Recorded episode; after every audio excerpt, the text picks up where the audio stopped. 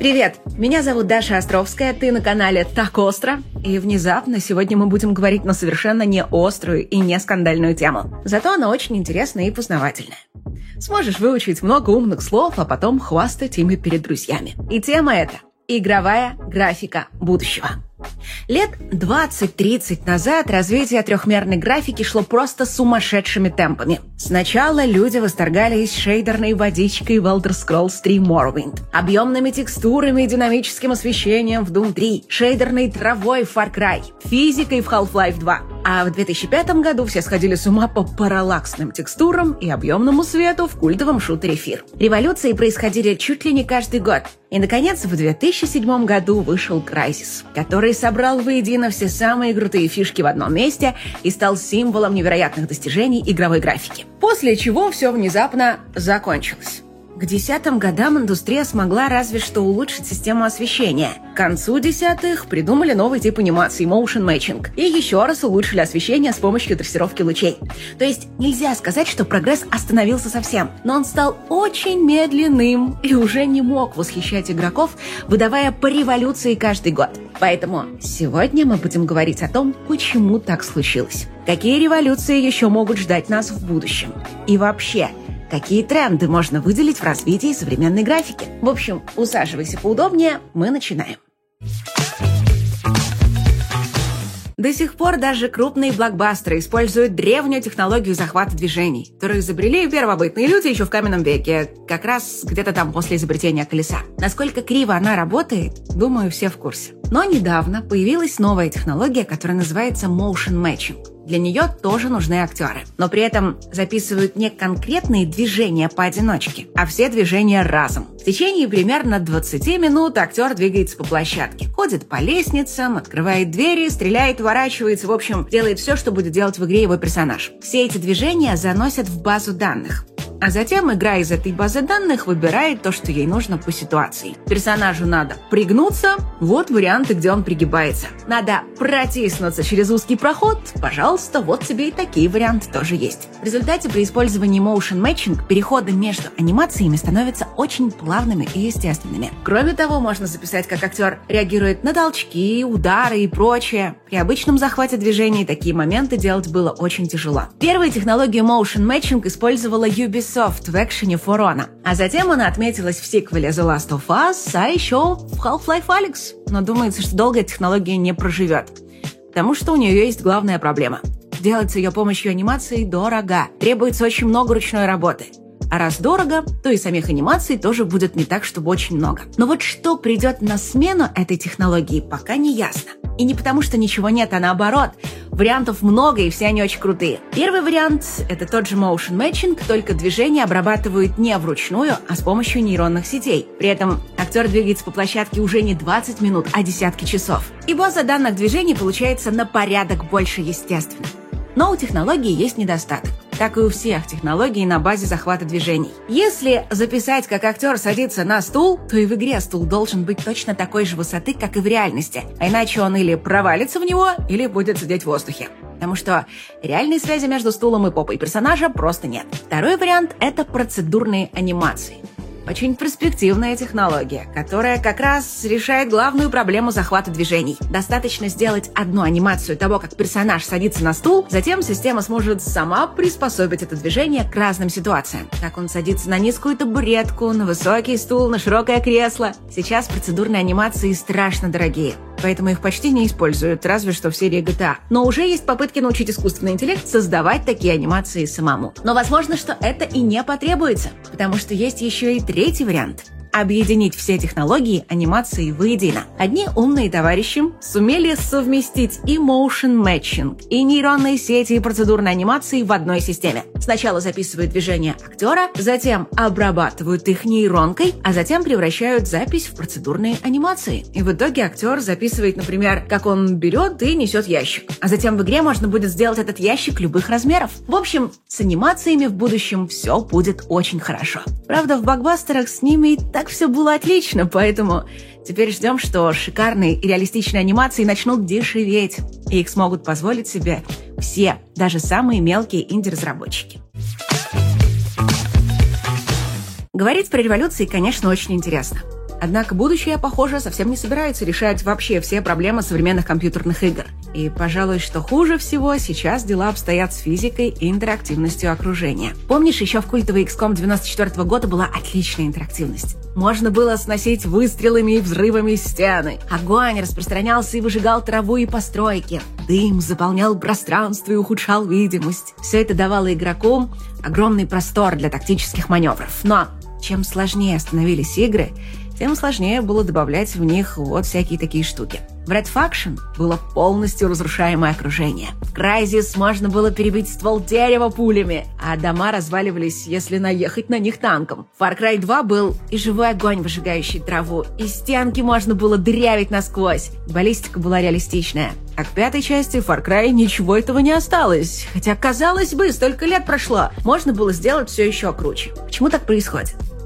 Потому что разработчикам просто не нужны лишние проблемы. Например, из-за разрушаемого окружения игра начинает сильнее тормозить. Движок начинает больше глючить. Появляются проблемы с освещением и искусственным интеллектом, которые просто плохо ориентируется на меняющихся уровнях. У дизайнеров уровней появляется дополнительная головная боль. Ведь если дать разрушить весь уровень целиком, останется лишь голое поле, и играть будет просто неинтересно. Значит, что-то должно остаться. И как объяснить игроку, почему эту стенку можно снести, а вот эту вот нет? Крутую физику интерактив можно сделать уже сейчас. Но обычно этим балуются только инди-разработчики выстраивая вокруг этих фишек весь геймплей. Можно вспомнить Deep Rock Galactic, суперхит Стима, в котором можно бурить землю где угодно. Или головоломку Teardown, в которой реально можно разрушить весь уровень целиком. А совсем скоро выйдет онлайновый шутер Finals от создателей Battlefield. И там тоже с разрушаемостью полный порядок. Но когда мы сможем увидеть все это в дорогих сюжетных блокбастерах, сказать сложно. Что касается искусственного интеллекта, тут и вовсе выходит какой-то прям анекдот.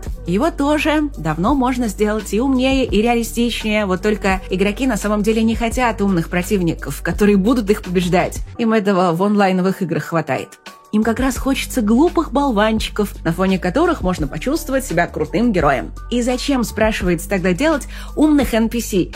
Тратить деньги и рисковать появлением новых багов. Bethesda еще в Elder Scrolls 4 Oblivion обещала крутой искусственный интеллект. Там каждый житель должен был жить своей жизнью, ходить на работу, торговать, готовить еду, ложиться спать. И все это даже сделали. Только игроки совершенно ничего не заметили. Просто потому, что заметить это можно только если ходить по пятам за каждым персонажем и изучать его распорядок дня. А без этого можно увидеть только то, что лавки на ночь закрываются и все домой спать уходят. Прям скажем, не впечатляет. Разработчики, разумеется, обиделись, и в Elder Scrolls 5 Skyrim решили сделать искусственный интеллект, ну прямо супер умным, чтобы игроки уж точно заметили. И реально сделали, только неудачно потому что очень умный интеллект сразу сошел с ума и начал творить беспредел.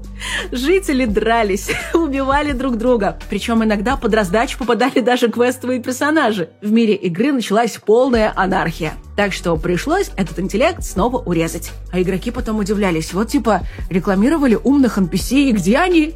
Зато в Red Dead Redemption 2 разработчики все-таки заморочились и реально добавили супер продвинутый искусственный интеллект. Там персонажи имели целые истории, разыгрывали потрясающие сценки и меняли отношение к игроку в зависимости от его действий. И что? Да ничего.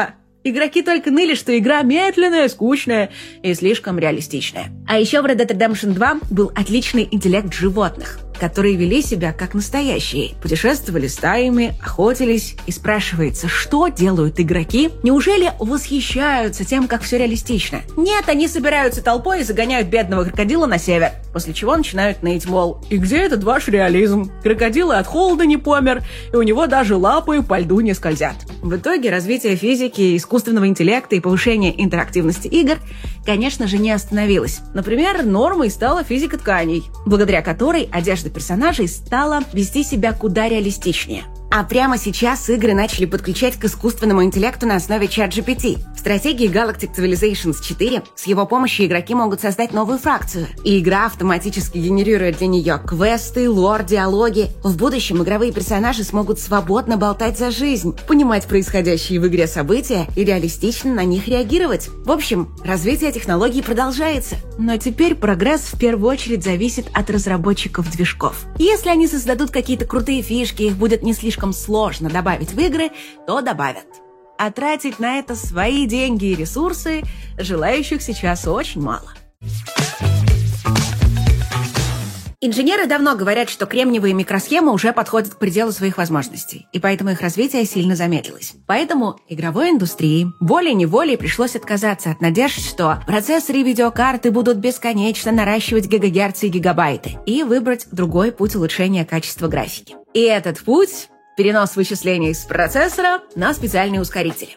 Ну, просто потому, что процессоры могут решать любые задачи, но медленно. Но если сделать чип специально для решения одной задачи, он будет делать ее в тысячи раз быстрее. Можно было бы вспомнить ускоритель физики под названием Physics, но самый известный ускоритель — это самая обычная видеокарта. Раньше она ускоряла только трехмерную графику, но сегодня видеокарта — это универсальный ускоритель вообще всего, и на нее перекладывают все больше и больше задач. Например, несколько лет назад NVIDIA пыталась переложить на видеокарту обработку геометрии с помощью так называемых сеточных шейдеров — mesh-shading. И даже выпустила крутую демку с полетом сквозь поле астероидов, чтобы показать, как это работает. Там до 350 тысяч астероидов в одном кадре, а сложность сцены доходила до 3,5 триллионов триллионов треугольников. Но есть одна проблемка.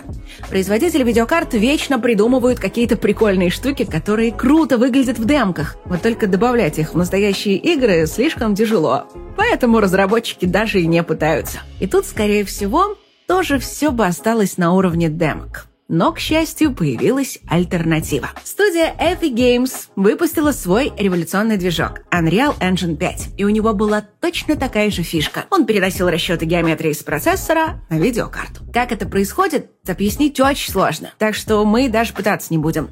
Но можем привести очень упрощенную аналогию. Представь себе, что движок превращает трехмерные модели в специальные текстуры и начинает обсчитывать их как самые обычные двухмерные картинки, отбрасывая при этом все невидимые на экране элементы геометрии, точно так же, как сейчас не рендерятся невидимые на экране текстуры. В итоге компьютеры получили возможность считать сцены с геометрией любой сложности. Тысячи домов, деревьев, мусор на улицах и все с максимальной детализацией до самого горизонта. Никаких больше объектов, которые возникают ниоткуда в паре десятков метров от игроков. Но главное, все это не какая-то там левая фишка, которую еще нужно внедрять в проект, а часть движка Unreal Engine 5.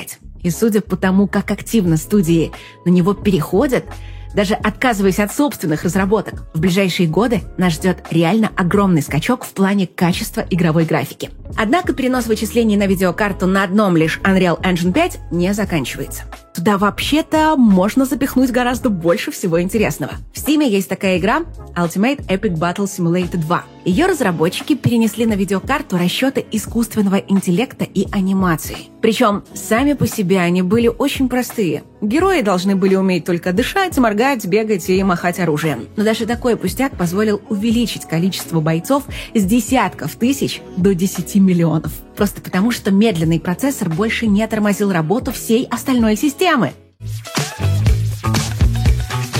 И, кстати, а кто тормозит развитие графики? Почему замедлился прогресс в области игровых технологий? Причин этому есть сразу три.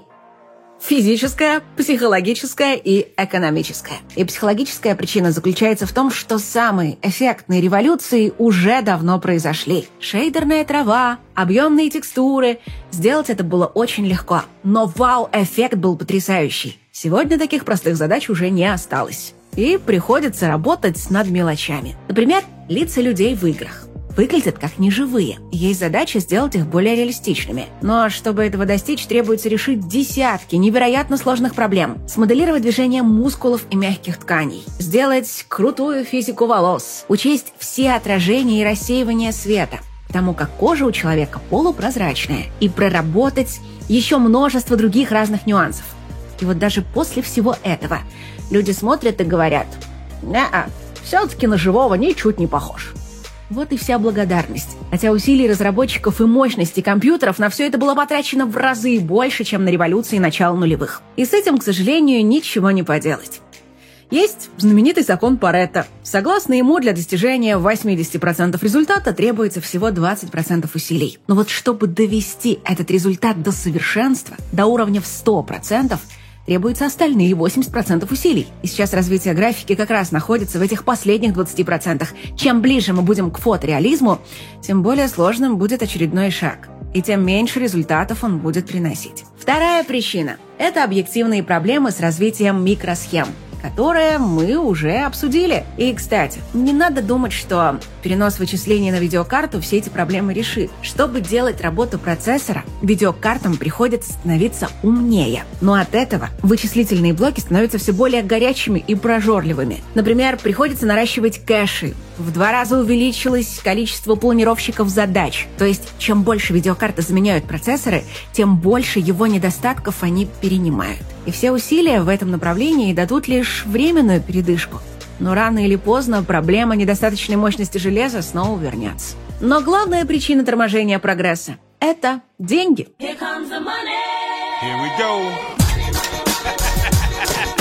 Блокбастеры уже сейчас уперлись в предел бюджетов. Даже Sony жалуется, что игра уровня God of War Ragnarok стоит порядка 200 миллионов баксов. Хотя еще в 2010 году God of War 3 обошелся всего 44 миллиона. А дизайнер квестов от студии CD Projekt говорит, что игры становятся слишком сложными, и что вся игровая индустрия в плане бюджетов несется прямо в стену, и очень скоро может об нее убиться. Поэтому теперь, когда речь заходит о технологиях, разработчики больше не спрашивают – какую крутую фишку она может дать. Они спрашивают, сколько мне это будет стоить. А главным супертрендом игровой индустрии стало удешевление графики. Именно вот тут происходят все главные революции.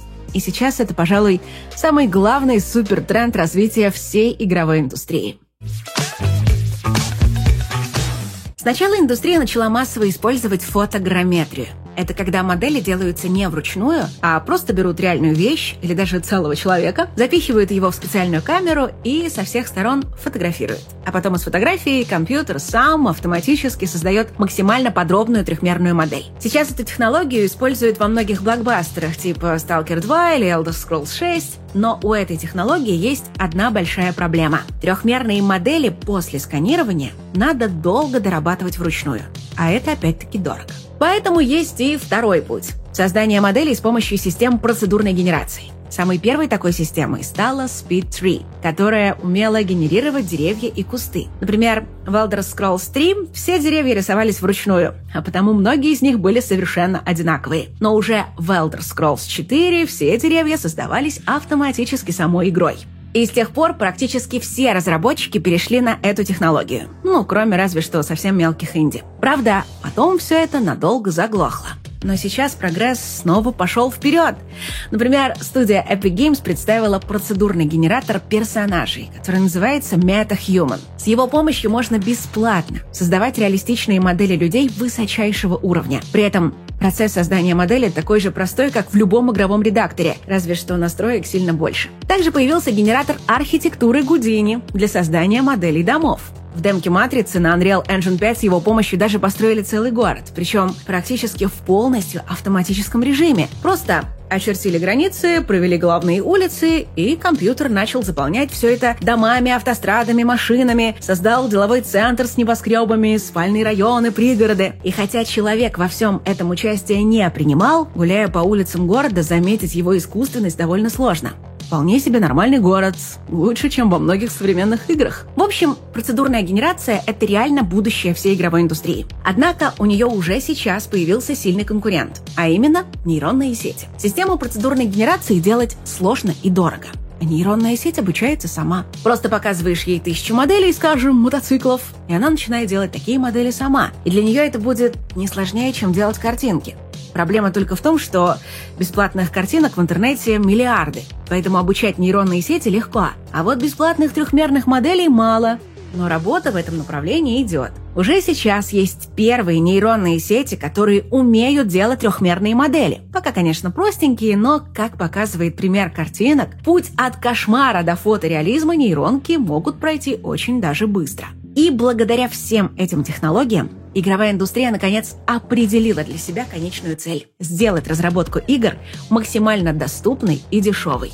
В идеале вообще бесплатной. И чтобы делать игры мог любой школьник. Тот же Unreal Engine 5 там ведь все возможное делают для упрощения работы, вплоть до того, что движок сам может смоделировать максимально подробную локацию. Лес, дорогу, груду камней и все такое. Затем разработчик тыкает кнопкой, и вместо груда камней создается холм, состоящими на нем руинами. И даже добавляется пара поваленных деревьев, так чтобы игрок мог по ним, как по мосту, в эти руины перебраться. И возможно, что когда-нибудь реально любой школьник сможет просто сказать своему компьютеру, мол, Хочу шутер в стиле Call of Duty, только в жанре фэнтези. И чтобы главный босс был такой супер страшный, прям вот супер уродливый, чтобы вот прямо в ужас бросало. Ну, прямо как моя учительница по математике. И компьютер сам сгенерирует модели. Сам расставит их как надо, настроит геймплей, искусственный интеллект и прочее. Сейчас это кажется фантастикой. Но реально, с точки зрения технологий, для этого уже все готово. И кто-то скажет – Удешевление и упрощение создания игр – это хорошо. А что же все-таки будет с графикой? Будет ли когда-нибудь давно обещанный нам разработчиками фотореализм? И вот тут ситуация реально интересная. Во-первых, фотореализм уже есть. Совсем недавно разработчики шутера Unrecord выложили видео, и в интернете разгорелись нешуточные споры, настоящее оно или нет. Многие не могли поверить, что все это реальный геймплей, и говорили, что это видео, снятое на камеру, и что разработчики даже специально добавили туда немного трехмерных моделей и спецэффектов, чтобы было похоже на компьютерную графику. Поэтому разработчикам пришлось опровергать слухи и доказывать, что они никого не обманывали. И что это реально геймплей, без живого видео, стопроцентная компьютерная графика. И вот этот случай наглядно доказывает, что фотореализм в играх – это уже во многом сегодняшний день. Вот только никакого особого хайпа по этому поводу нет. Столько лет все игроки мечтали о фотореалистичных играх но где-то в процессе просто потеряли к этой мечте интерес. Возможно, потому что начали понимать, какой ценой дается эта вечная погоня за графоном будущего. Из-за нее сюжетных блокбастеров делают все меньше. Издатели боятся рисковать, боятся внедрять в игры крутые фишки. И вместо новых шедевров все чаще делают ремейки старых хитов. И непонятно, чем еще придется пожертвовать, чтобы достичь той идеальной графики – которую мы каждый день и так видим своими собственными глазами дома, на улице и вообще везде. И нужен ли нам этот фотореализм? Если ради него придется отказаться от этого прекрасного мира, побрить голову, подключить к голове электроды, залезть в капсулу и уснуть, видя сны о сверкающей электронной вселенной, которой никогда не существовало. И ждать, когда же придет тот, кто сможет пробудить нас – от этого долгого сна. Тук-тук. Нео.